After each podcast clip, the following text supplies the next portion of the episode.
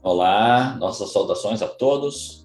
E hoje estamos aqui para abordar um tema importante para o setor de proteínas no Brasil, que é o setor de suinocultura. Então, o setor enfrenta um ano bastante desafiador, né? Os exportadores brasileiros de carne suína atravessam um cenário extremamente difícil diante de quedas no volume embarcado para seu principal comprador, que todos nós sabemos, é a China que recuperou parte da produção antes do esperado, após o plantel do país ter sido dizimado aí por anos de peste suína africana.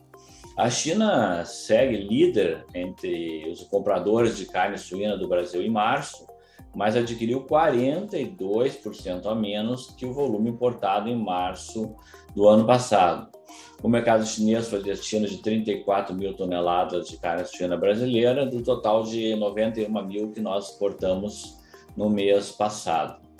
Já as importações de carne suína pela China, de todas as origens, incluindo compras dos Estados Unidos e outros fornecedores deles, caíram 64% nos primeiros três meses de 2022.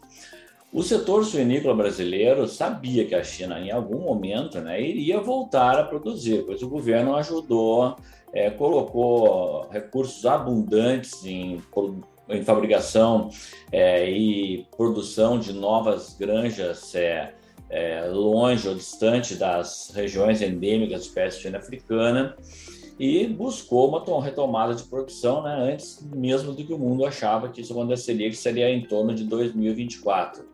A China produziu 15,6 milhões de toneladas de carne suína nos três primeiros meses de 2022. Isso é um crescimento de 14% em relação ao mesmo período do ano passado. E é a maior produção trimestral de carne suína na China em mais de três anos. Então, a produção chinesa ficou bem acima do que o mercado foi capaz de absorver e os preços caíram no mercado interno chinês. O rebanho suíno da China cresceu com um investimento massivo do governo e também absorvendo técnicas de integração que são utilizadas aqui no Brasil.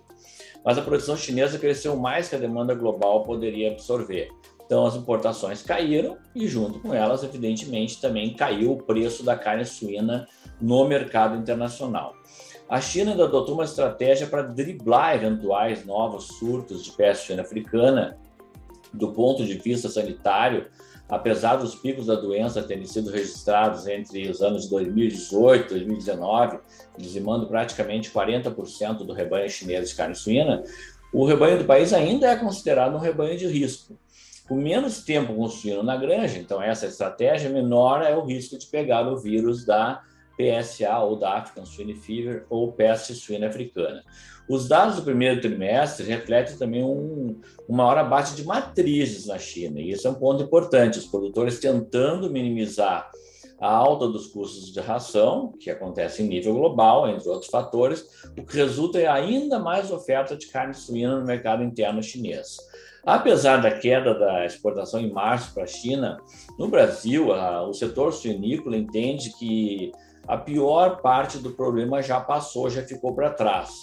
Porém, é, a gente precisa avaliar que os embarques de carne suína do Brasil chegaram a 237 mil toneladas no primeiro trimestre deste ano. É uma queda de 6% em relação ao mesmo período do ano passado.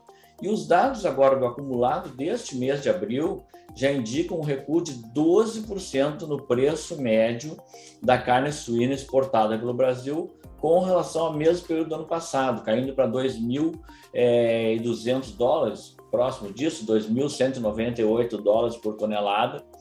Apesar dessa queda de embarques para a China e embarques totais também, a Associação Brasileira de Proteína Animal eh, se pronunciou na mídia eh, avaliando que não mudou suas projeções de exportações de carne suína brasileira para todos os destinos neste ano de 2022, que estão estimadas entre 1 milhão 150 e 1 milhão e 200 mil toneladas, o que seria um novo recorde já que no ano passado também nos aproximamos desse patamar de 1 milhão de toneladas.